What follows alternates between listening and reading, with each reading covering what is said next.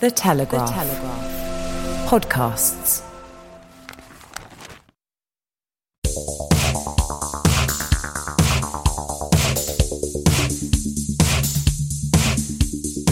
Hi there, podcast fans. I'm Tom Gibbs. Welcome to Telegraph Audio Football Club. Today, a Jive Bunny style mega mix of a weekend as we valiantly attempt to cover the FA Cup quarter-finals, Premier League fixtures, the Championship, and impending England fixtures against Europe's 23rd and 33rd most powerful teams. We talk about the FA Cup semis, the Champions League quarters, and a big week for Real Madrid as Zinedine Zidane returns in a bid to keep winning the Champions League every season forever. Plus, Magic Messi and Scholes leaving Oldham, and the best atmosphere in football ever. Let's take you now into the audio recording facility where I'm joined by AFC Telegraph loyalist. It's Mina Rzouki. How are you, Mina? Oh, hello. I'm good, thanks. And you? Yeah, very well indeed. A good weekend? Uh, it was all right. Good. Yeah, nothing Uh, special. As ever, out of 10? Milan derby. Oh, Yeah. But um, out of 10, I'd say a solid six. A 6 Mm-hmm. JJ Bull, can you beat that? Welcome to AFC Telegraph. Yeah, I won the Champions League for the second year in a row with Aberdeen on Football Manager last night, and I was at 1.30 in the morning. Actually, I was very pleased with that. and I had a tweet that got lots of likes. That doesn't happen to me on Twitter. Oh, wow, Congratulations. Which congratulations. one is that one? Is it the one I like? It is the Oh. one, yeah. What was it? It was a, a joke combining Jorginho and Pokemon. It's quite well structured. I thought it was okay, but no one retweeted. They don't retweet me. They just like me, or they I don't like me. I retweeted think you. is the problem. I retweeted you. I wouldn't have got it. Matt, how are you? Yeah, good. Is now a good time to tell you I'm not here next week? I mean, it's not that interesting as podcast uh, chat I'll goes, forget but, later, uh, so I'm not here next week. Okay, thank you. I'm glad, we've, personal I'm glad we've recorded No, that. no, I'm in for everyone to listen Podgorica. to. I'm in Podgorica with England. Back in podcast Eureka, let's start Ah. with uh, the FA Cup quarter-finals. Wolves beat Manchester United. Wolves very much deserved this win, I thought. Can anyone explain to me why United didn't turn up for this game?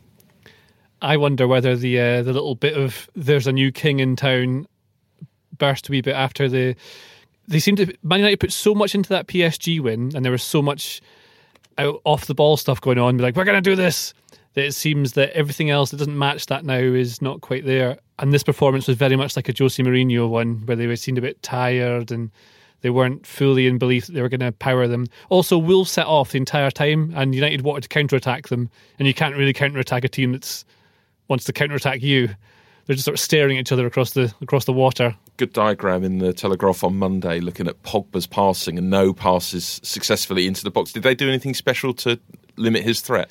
Well, United are they rely almost entirely on their left side at the moment, and they keep going to the left. So all you do is you double up, make sure your numbers over to to block that. Uh, Luke Shaw has been very good this season, but again, when he can't get forward, then they lose a bit of width there, and then everyone from the right starts coming over, and it really affects it. They needed a right winger, I think, quite clearly. But I wouldn't say it's anything to worry too much about Ole Solskjaer's Man United career just yet. I think it's just one of those kind of games that they were going to lose at some point. I think he got his team selection wrong. He brought Lingard and Martial were in, weren't they? And both of them looked off the pace. I mean, Lingard didn't look fit at all. Just back from injury, yeah. yeah, I wondered why he put him in. It might have been better to, to go with Big Rom up top with Rashford or something. Um, but Why the team didn't selection play? didn't work. I Yeah, don't he's, know. he's injured as well. Lukaku? Yeah. Ah, that's why he didn't. Yeah. That explains it. So you've got real big problems. Like, what do you do? Do you play young kids in this FA Cup game? You, you, you can do it, but you don't want to keep playing them all the time. And you want to play your biggest players in those games. It's really tough. If you had them all fit, you probably done a lot better. It was really weird with Lingard because I'd been um, at the England squad announcement on Wednesday when Gareth Southgate said I wanted to pit Lingard, but was told there's absolutely no way he'll be fit to play against Czech Republic, which is this coming Friday, and yet he's playing for Man United almost a week earlier and looked way off it. He, it looked like he wasn't fit. So, um, but yeah, I found the first half really boring. Actually, the second half was fantastic. I found the, when you say about two counter-attacking teams just looking at each other, that's just how the first half seemed to play It out. was, yeah. Um, It was already and then Wolves really took it up a level. Second half, their front two are fantastic, aren't they? Why are Wolves so successful? Because there's been plenty of good sides coming up from the Championship before, plenty of sides that have spent a lot of money coming up from the Championship before, but they just look a level above all of those. What's been different They've for them? spent their money though on players a level above. Like any look at Fulham. Any club can come up and spend a lot of money, and on paper it can look good. But when you actually kind of scratch beneath the surface, often these these players that that, that promoted clubs can bring in, they're having to take quite a big gamble on them and stuff. But Wolves, I mean, João Moutinho, there's no gamble there. I've spoken before about five million pounds for him is just an absolute steal. Um, but they're spending it on different kinds of players, I think. But also, what, what's impressive is the players that have survived that brought them up, the, the Conor Codys of this world and the Dohertys of this world, have done absolutely brilliantly. I mean, they they've really stepped up a level. But I just love the fact they're bringing a front two back into sort of fashion a little bit. Their their front two, Jimenez and, and Jota, are really really good, and it, it's nice for that club because I remember as a kid it was always uh, Steve Bull and Andy Mutch. They're, they're a, a club with a history of a famous strike partnership, and I like the fact they've got one now. I went through their team from the championship last year to compare to what they have now, and I think what Matt said is also relevant because the defenders are exactly the same as last season. So you have Boly, Cody, and Bennett. I know Cody played in midfield a lot and on the wing sometimes uh, as a fullback last season. But Ruben Neves was a midfielder centre last season as well. The big change is that Barry Douglas is not now the left wing back. It's uh, Johnny Castro, who has a cartoon hero's name. and Doherty's still on the right. But then you replace the guy, I don't know how you pronounce his name, Saiss, the Swiss guy. I think so. Um, is he Swiss? I'm have to make that up. But they, they placed Saiss in the midfield with Moutinho. That's an instant massive upgrade. Then they've got Jota, who's survived from last season. Then they've up, improved from Bonatini and Afobe and brought in Jimenez and, well, they played Jota up top, don't they, with next to um, what, what Helder Costa or something like that. But they, they've kept the mentality from the first the the team they won stuff with in championships, they've kept that together, the core of it, and added real quality, which is different to what other teams have done, where they try to buy players to replace the ones they already had, and you can't do it. You've got to go with what you have. And the defense it proves you can't just buy a single defender and improve your defense. It's all about the unit, how the team defends. And because you've got those three, you keep the mentality all there and then you add bits of quality elsewhere. I was going to say, when you said what's the difference between them and any other team, and I was going to say Nuno Espirito Santo. And that's because he's somebody who understands. Eh, a lot of people just think buying and, and, and like investing in your squad is the best way forward. But he is one of those people who's like, I'm only going to buy if I'm going to add quality to my team. And he's got that sort of Pochettino sense where he's happy with a really small side. He knows that he can control them a little bit better. He can create harmony in the dressing room. He takes the time to talk to each player before deciding whether or not to bring him, whether or not to put him within this squad. If there's going to be a balance on a just on a human level, just in the dressing room, he doesn't want any problems and he wants balance on a tactical level too. So, despite the fact that they have a small squad, it feels very much like a family. And he's insistent when every time everyone asks him, Aren't you going to add depth? Also, because they do play exhaustive tactics, the type of tactics that it wouldn't serve them to go forward in, in many competitions, because I think they'll be really worn out. But where they are playing the way that they are playing, um, and, uh, and, you know, once a week or twice a week maximum, then they can manage it with a small team because it's their adrenaline, it's the fact that they love playing together. It's and he has complete control over that, so he can get them to keep going above and beyond what they are producing now. And I genuinely think he's making the difference. Yeah, it could be one of those teams that suffer a little bit if they do have to go into the Europa League next year. Man City also into the FA Cup semi-finals. Uh, started a strong side. Uh, but had to bring in the big guns, uh, relying on Aguero in the end. What was your view on the penalty and, and the winning goal? Should either have been allowed to happen? I think the penalty was very soft. I can see why it is a penalty, though. I feel like referees often it's very tinfoil hat, but I think like big teams tend to get those decisions because when you're drawing with Swansea, it doesn't feel right. It's like, how's Man City drawing with Swansea? This makes no sense. What is this universe we are, we are in? And then Sterling goes down and says, "Well, that makes sense. That seems more like reality." So you, would favour with him. I don't think it's. Um, I don't think it's conscious bias. I think it's subconscious, and that's maybe what happens a lot of the time to big teams. And also, Aguero was offside. Yeah, hundred percent. This whole VAR thing. I know VAR's boring to talk about. Sorry, but this whole VAR thing with the FA Cup is a nonsense, isn't it? It's really strange. It wasn't at Swansea, given the line is it can only be at Premier League grounds. Like Swansea is a very modern ground. They're yeah. in the Premier League. I was, at, I was, at. It's so the, arbitrary. I was at the Den yesterday. Can't see reason why it can't be at the Den either. Um, it's just you can't have a competition where there's different rules in the same competition. It's it's absolutely mental. They've got to sort this out for next season. And I, it's difficult to know how they do because it's all right saying, well, from the fourth or the fifth round, we'll definitely have VAR in. But if you have a Sutton United or someone comes from nowhere, can I don't know how it works to set up VAR. Can you even set up VAR at that type of ground? So they've got to work something out though, because you've got to have the same rules in the competition. Because you're at a disadvantage. They think it is consistency. They saying, you know, we're going to be consistent by saying it's only in Premier League stadiums, but you're being inconsistent because there are many. The whole point of this uh, competition is that there are fairy tale stories. There are going to be sides that aren't in the Premier League that will make it through. But another thing with VAR as well that I have an issue with is is uh, in the United game the um, the uh, what's it called? Who- Lindelof gets sent off. Is that the one? no, um, it, it was somebody turned their back on the. I forgot who it was that he turned his back on to the. Kimpembe in the PSG game. yeah, that's a PSG game. But then the, Johnny, Johnny Oh, turned yeah, his back, did, his, yeah, his yeah, back yeah. on the goal, and But it was his arm was exactly- next to his- yeah. and his arm was, to be honest, it wasn't. It wasn't like so close to his body. That is a clear penalty according to the VAR rules that are are exercised in Champions League football in Europe. That's a clear rule. If Wasn't you're his not- arm slightly more in though? I Because don't in the it Wolves one, it was, he was actually in and it hit him in the centre of his body, whereas Kimpembe was just slightly outside and his elbows were out. wasn't one his hands like this. Some excellent mind. Yeah, we're This Oh, does sorry. not work on a podcast. Kimpembe Yes. was doing like chicken wings with his two, his, el- you know, You still his don't turn your out. back. Shall I That's do audio negligent description defending. here? JJ Yes. Bull makes like the arms of a chicken. Yes, and the head of a chicken, and he uh, the ball comes off his elbow, his left elbow, his right elbow. He's turned round, but I think the Wolves one because he puts his hands up, they're up, but they're in his body, so you can't move them away. But what is the first thing that you were taught as a defender? Is you never turn your back on the ball, right?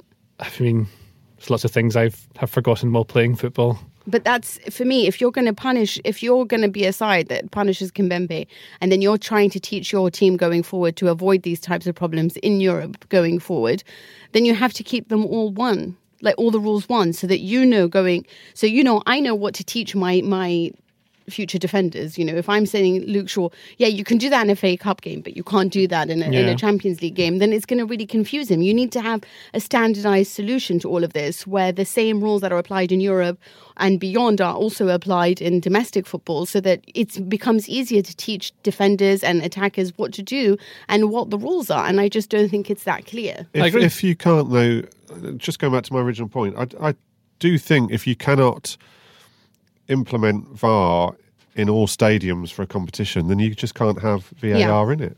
Good time Yeah. at Millwall though, despite all of the VAR controversy.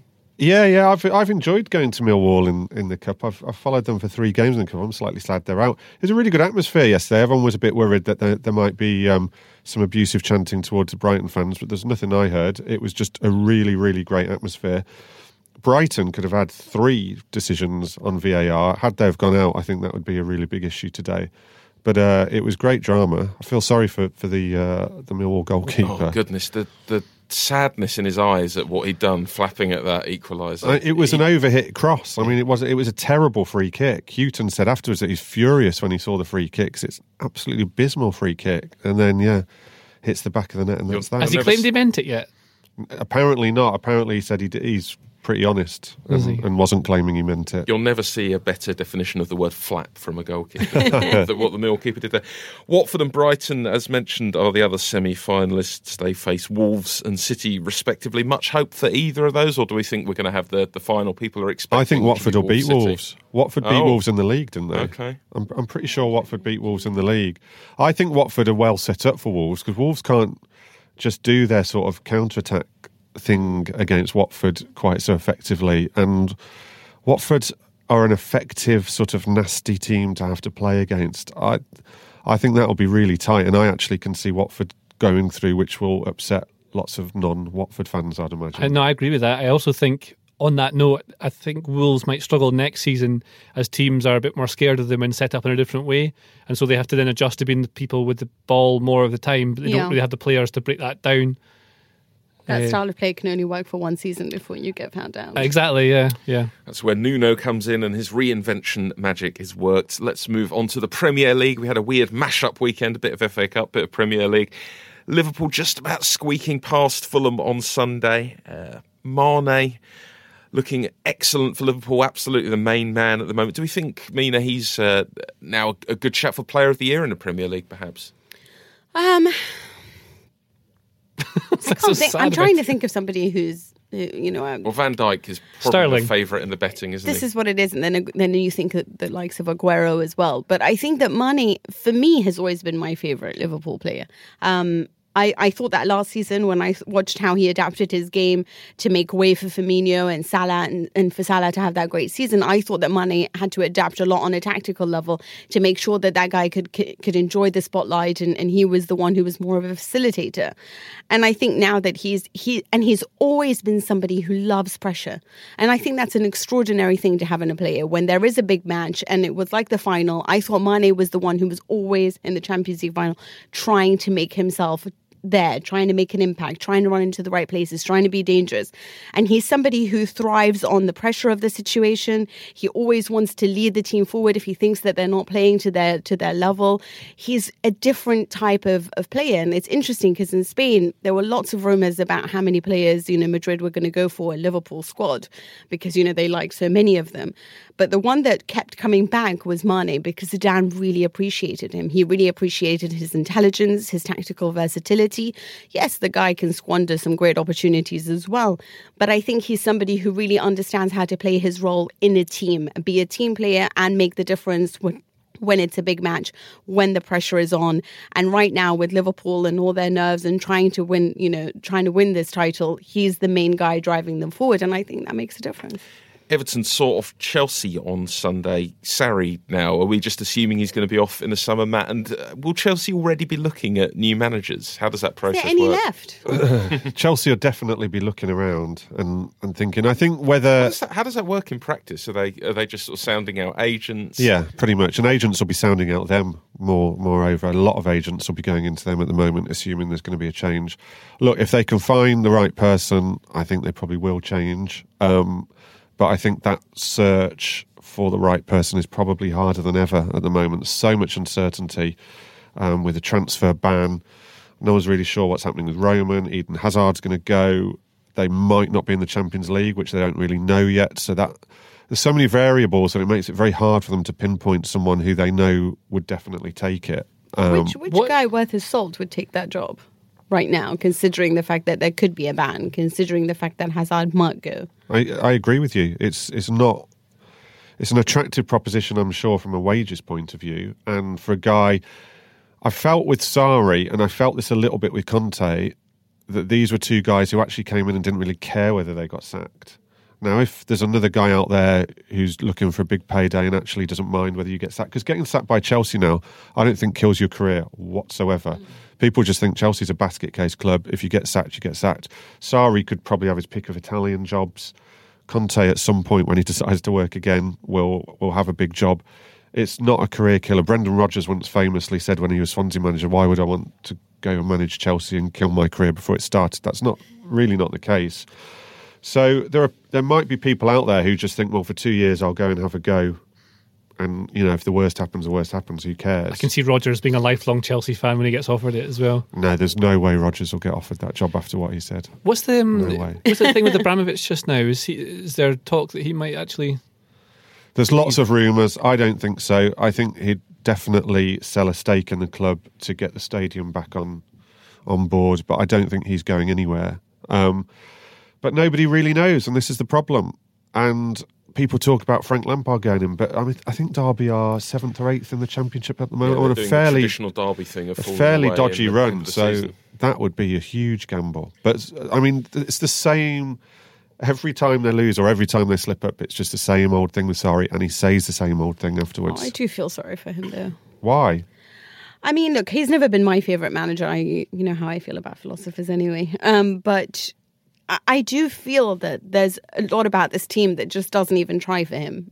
Um, just from the movement, for example, like how if Higuain pulls left or pulls right or tries to, I mean, the whole point of Higuain is that he's he's more of a striker that tends to help the team and elevate the play in the final third. He's not somebody who's a poacher who sits in the box, you know. So when you see him moving around, like where's the rest of the team trying to, you know, take advantage of the spaces that he leaves behind or trying to run into the box and create something? And they're all just sitting there. They're watching Marcus Alonso run on the wing, thinking, yeah, he probably won't get a great, accurate cross in. So let's not bother running into that box and trying to do something.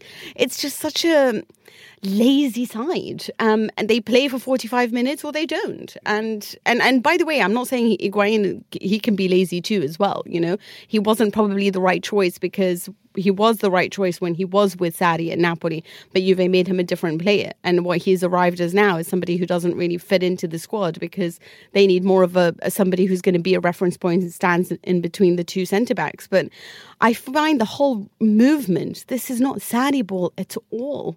And I just don't think that ev- there's no way that this guy is trying to communicate and no one's taking any instructions on board. So everyone's just doing what they think they know how to do and as best as they can do it. And then that's. But he still just them. picks them every week. This is what Chelsea fans get so annoyed They with don't about like him. Alonso, do they? They seem to be. They don't like on him. Alonso, but uh, I, I agree on every single point on your players. But then Sarri just picks the same players every week. But do you think he'll be in trouble if he doesn't pick these players? And who's he going to go for? Giroud? But what what does it matter if he is in trouble? Because he's probably going to get sacked anyway, or they'll certainly look to replace him anyway. So why not get in trouble?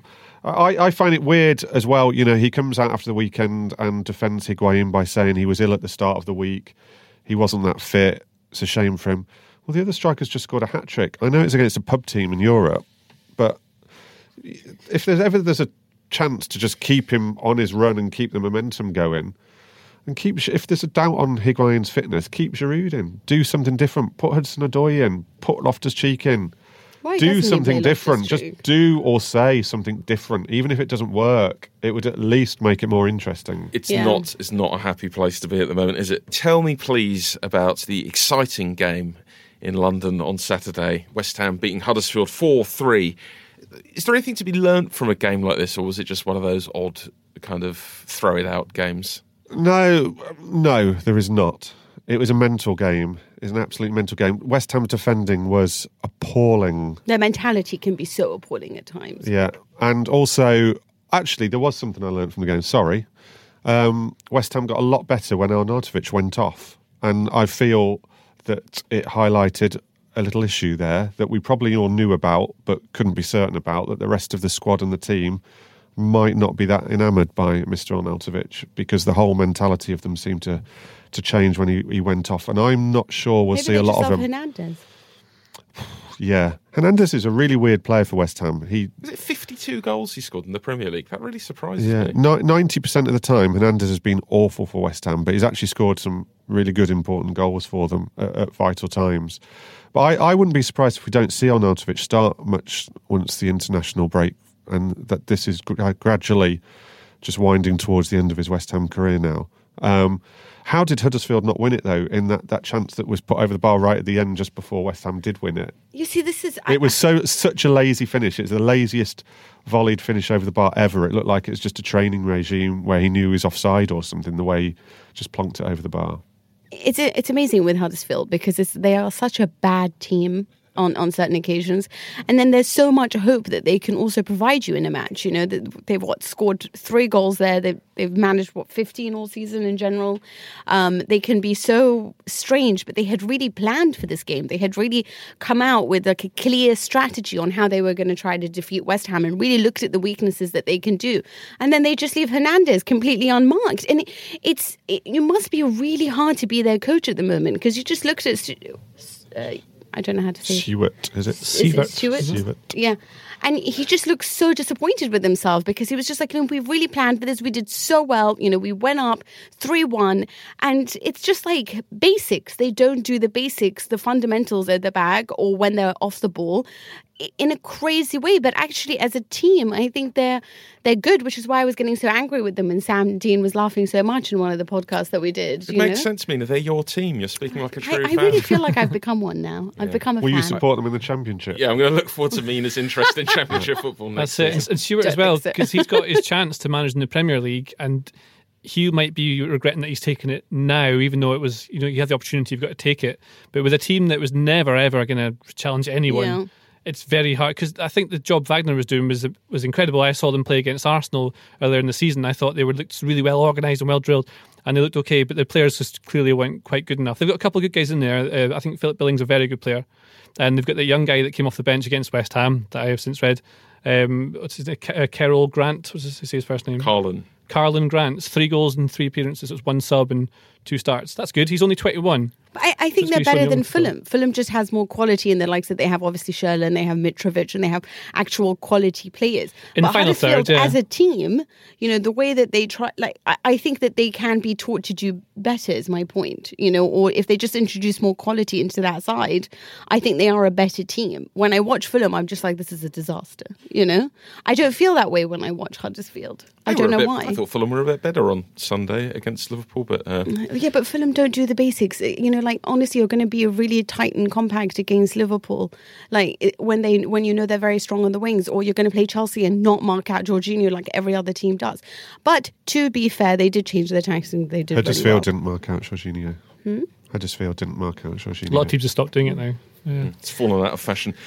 What about Newcastle United? Rafa Benitez says they're one win away from safety now. They've been on an excellent run recently. What do we think that's down to? The genius of Rafa or some Rondon. Rondon? Yeah, I good think shout. so. The new Solomon Shearer. Rondon. Yeah. And the way that, that he's just no longer isolated, they offer him all, you know, they offer him support. They're more more courageous now going forward, and he just, he's a really really good player. Also, the mentality that Benitez has put into the players, he's got it dead right. I think he's got got exactly the same record this season as last. Same numbers, wins, draws, and losses, the same number of games. Uh, but the goals against Bournemouth, the 45 minutes plus five and 90 plus four, that's what you need. Lovely goal from Richie as well to win it. Yeah, yeah, yeah. Do you know Ryan Fraser has the most assists in the Premier League Really? after that game? Yeah, he's got nine. But uh, I was thinking that he plays kind of on the left for, for Bournemouth and he can play as a wing back as well. But he's right footed and can play on the wing. He would suit Man United really well if they were to put him on the right hand side, if they kept playing that 4 4 2 shape. Don't give them ideas, JJ. We like Bournemouth just as they Yeah. are. You're listening to the Telegraph Audio Football Club, part of the Telegraph Podcasting Network. To find more of our podcasts, just go to telegraph.co.uk forward slash podcasts. Let's move down a tier now into the Championship. Huge result for Sheffield United on Saturday, Matt, beating 10 man Leeds. Are Leeds bottling it? Hopefully. throwing it away? Hopefully. Hopefully. You don't want Leeds back in the top flight. No, Why? don't like Leeds. Oh, I thought you just don't like Bielsa. I don't like Bielsa either, Oh, right. and he's Leeds manager. It would be brilliant if they bottle it. be absolutely brilliant. I would love it. Sorry, people of Leeds, you all hate me. Norwich have been absolutely relentless in the league. They've been amazing. Norwich's story is incredible. They sell James Maddison in the summer, clearly their best player. Um, they didn't have a great season with him in the side last last summer. Lots of Norwich fans, and I do know some, um, actually tipped Norwich for relegation this season. Uh, they put a lot of kids in who were unproven, um, two of which are the fullbacks who've been sensational, and they've been absolutely fantastic. And they just keep going. And I think they're they don't play like them at all, but they're like them in terms of expectation. In that last season, everyone kept just thinking Cardiff would eventually just fall to pieces and not be able to keep it going. Everybody in the championship's been waiting for Norwich to fall to pieces, and they've had the odd little slip and kept coming back and kept coming back. And now I think they're five points clear, and they're going to do it. And it's a real, it's a real lesson for a lot of clubs who give up when they have to sell their best players or don't come up with imaginative plans when they can't spend the money or the budgets of the other clubs because Norwich's budget is a lot less than a lot of clubs down there. And it's just really, really good work from everyone Yeah, at Norwich. there's a few of those in the championship this year. Preston is the really interesting one to me because they're they're having to do it right. They're doing it without any parachute payments. They don't have big backing. They're on a hell of a run, I mean, Preston are. they're a horrible team. It's Yeah. very cynical to watch Preston, but they're kind of in contention for the playoffs now. The have. I should just say as well on Norwich that their um, their sort of director of football, Stuart Webber, was the guy who masterminded Huddersfield's promotion. He appointed Wagner. Lots of people laughed when he then left Huddersfield for Norwich and appointed Farke, and everyone just thought he's doing the exact same thing he did at Huddersfield. Whether he's doing the exact same thing or not, I'm not quite sure, but it's worked. And it, for him to mastermind a Huddersfield promotion and a Norwich promotion is pretty incredible. They've signed quite well, Norwich as well. I think they've got some decent ones in. Kenny McLean's come back from injury just this last part of the season now, and he's been a big difference. You, you'll know this. Pukki was rubbish in Scotland, right?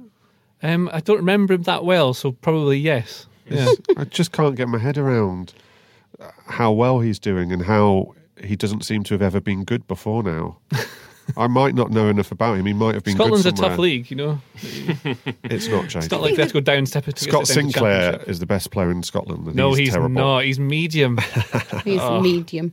I think that what Webber's doing perhaps differently to other sporting directors is that he's cast his net wide and he's looking at places that others don't, in the sense that I thought Bournemouth did that really well as well at the time when they had their sporting director when they were trying to get, get back into the Premier League. And they were looking, you know, they were looking at talent in Scandinavia, they were looking at talent in the German lower leagues, um, and they weren't in any rush to move forward. They wanted to create a side that was genuinely well prepared to fight and stay up if they do make it up. And I think that it's about planning and it's about having that a good European number of contacts that you can rely on to introduce you to upcoming talent. Perhaps someone like that is needed at Oldham Athletic, who uh, parted with Paul Scholes after just 31 days. I, I want to know why he took this job. It's known that Oldham's owners aren't uh, the easiest to work with, and he he didn't really ever seem like someone who wanted to work as a manager, did he? No, it, uh, it is very bizarre. It's highly predictable what has played out, and also very bizarre. Part of me wonders, and this is complete speculation, whether there's a sort of another chapter of this to come whereby Paul Scholes knows of someone who might take over Oldham, and then he can go back in as manager.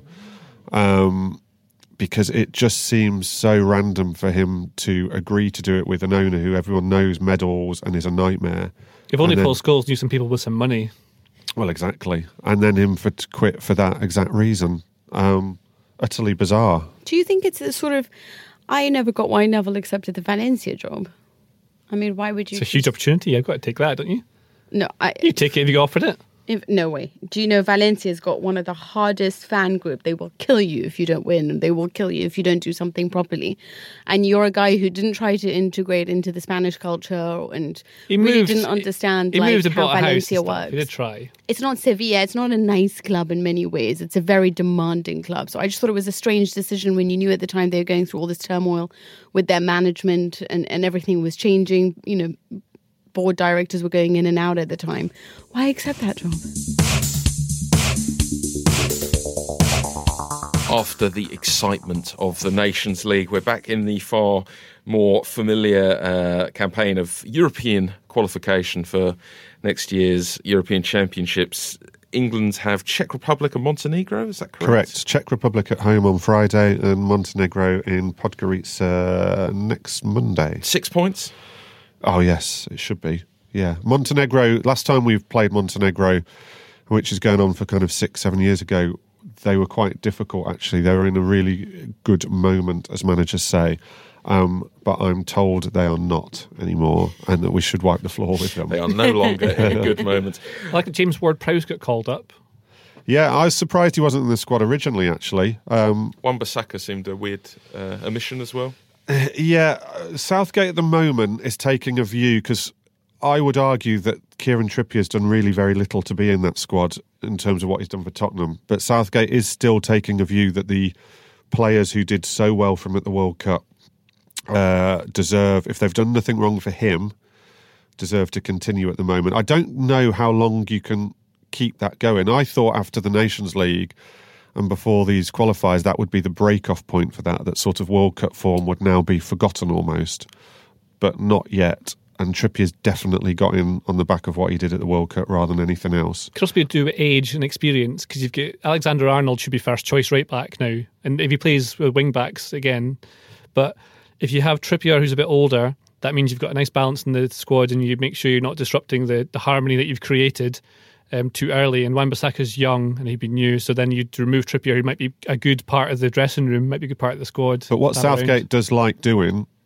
and he's done it in reverse a couple of times, but he likes the players to have played through the age groups a little bit. Loves a pathway. Yeah, and so it very much fits his philosophy for Wan-Bissaka to spend a bit of time with the under 21s before he moves up. But if you're going to experiment, isn't uh, isn't this the right time to do it? Yeah, I, I agree. Like I say, I, I was a bit surprised. I, I thought there would be a bit more experimentation and a little bit more of a move away from what happened at the World Cup. Um, it's hard to criticise beforehand, though, isn't it? And Yeah. I'm always I, I'm torn on this because I, I argued very much with Theo Walcott and Alex Oxlade Chamberlain that they were just over promoted, overhyped, and sort of put forward way too soon. They should have been given way more time in the under 21s to benefit them. So I can't really argue that and then criticise the fact that Wan Bissaka's been Yeah. quite in the under 21s. Since we last spoke, we had some Champions League fun and the draw for the quarter-finals. Manchester United looks like the game of the round against Barcelona. Do you think Solskjaer can do it? Mina, will United get past Barca?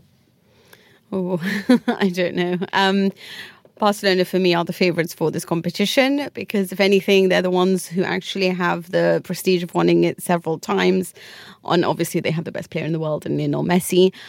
Listen, you never know because defensively they're vulnerable and they can be even, you know, they can be very well attacked. And and it's interesting because when I saw them against Real Madrid, and this is a poor Real Madrid, there were many, many times had Real been better at finishing that they could have definitely won certain matches 3 0. Um, so I'm a little bit shocked by them. I think that Manchester will certainly give them a challenge. Um, but Manchester United, you should say. sorry, I should say that United will give them a challenge. But I, I, it's just Messi, right? Messi makes the difference. He had a decent weekend, which we will come on to later. Liverpool with the draw everyone wanted against Porto. Are we assuming they're going to get into the semis off the back of that? I mean, you think so, just because it it's very um, presumptuous to assume that oh, it's Porto, Liverpool should beat them. But Liverpool are really good. Porto have some quite good players. There's a few ones that stand out. They're quite a young team as well. You, uh, Moussa Marega is fantastic. yeah, yeah, yeah, is a good player. Um, I would think Liverpool should be able to get through that, but it's one of those that could be quite tricky because you assume they're going to be easy. Often players maybe drop their standards a little bit, and they have less pressure because they're not expected to do well. So that benefits Porto as well.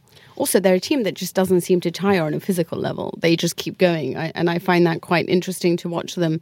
Uh, just you, you'll notice when they played Roma, Roma were just dead by the end of it, and Porto were still going on and on. And and having said that, though, they scraped through that tie, and Roma's really bad. So Man City have Spurs, uh, meaning they will play each other three times in 11 days in April, two Champions League games, one in the league. That's never a recipe for good football matches. Yeah, it, I mean that that could actually help Spurs a little bit because sometimes when they start playing each other very regularly, it just kind of evens it up and it becomes a bit more scrappy and everyone becomes a little bit trying to get into each other's heads and finding it hard to do something of a surprise. So that might help Tottenham, but I would definitely make Manchester City favourites. I, I was gutted from a selfish point of view that my next European trip involves going to Manchester. I love Manchester, but I had my eyes on something maybe more sunny for April.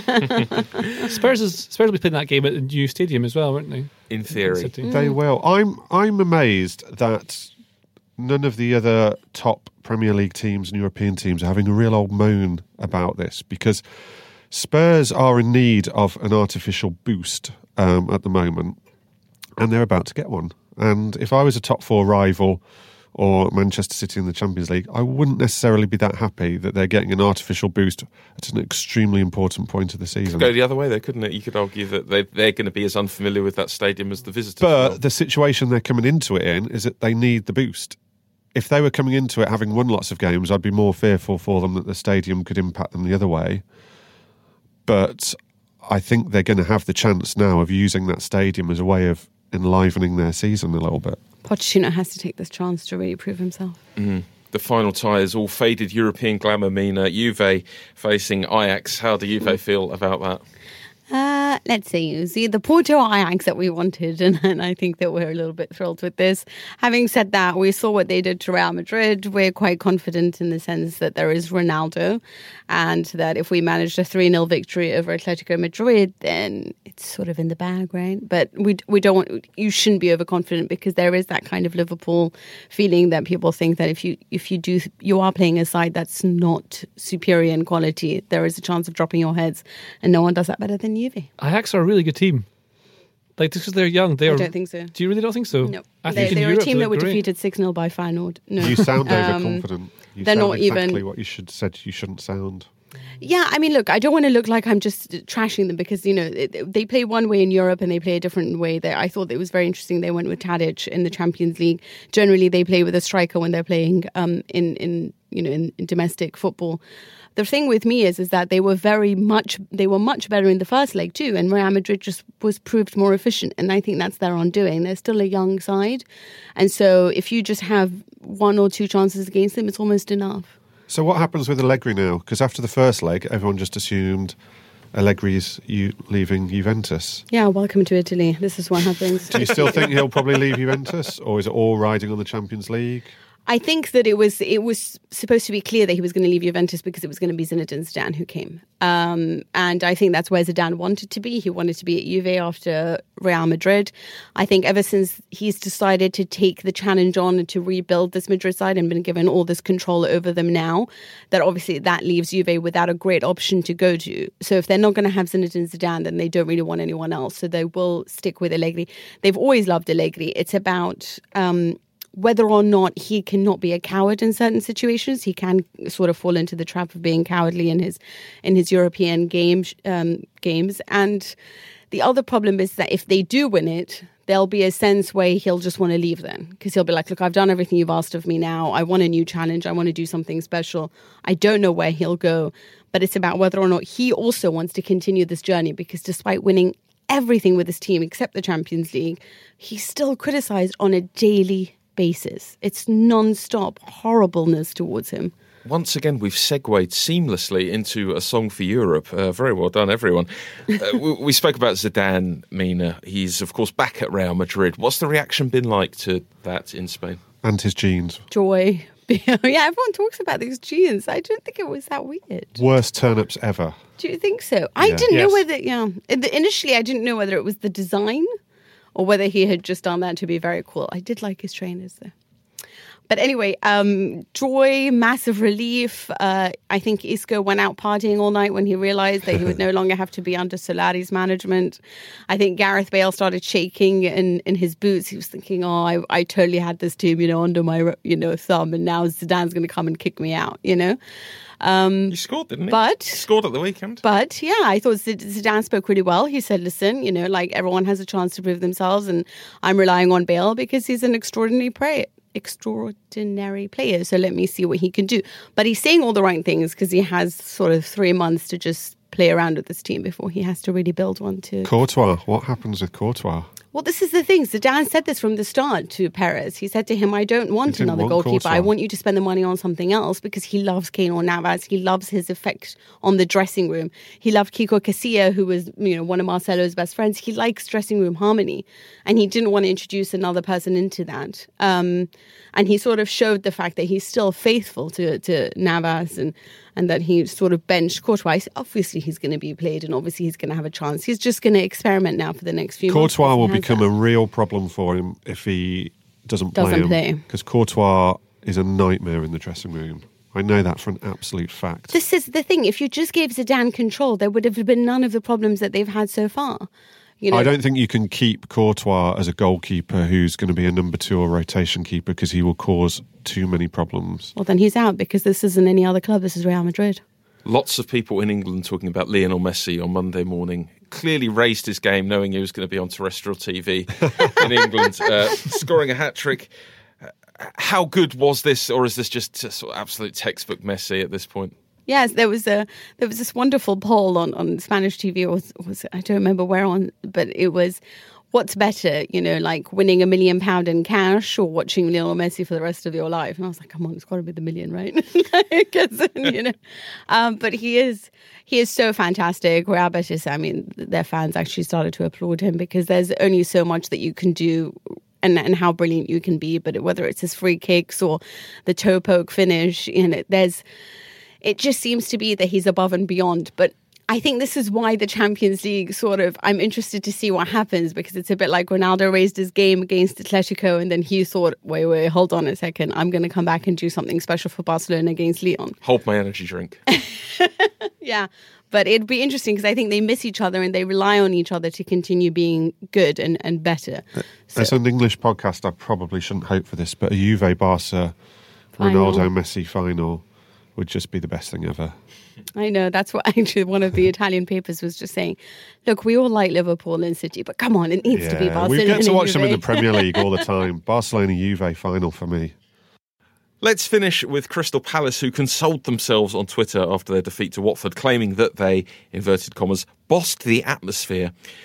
I would like to know team, what is the best atmosphere you've ever witnessed live at a football match? We had some responses from our friends on Twitter. Michael said the immense noise from Watford FC supporters when we went up 2 1 over Crystal Palace or at the final whistle. Well done, Michael. Some revenge there.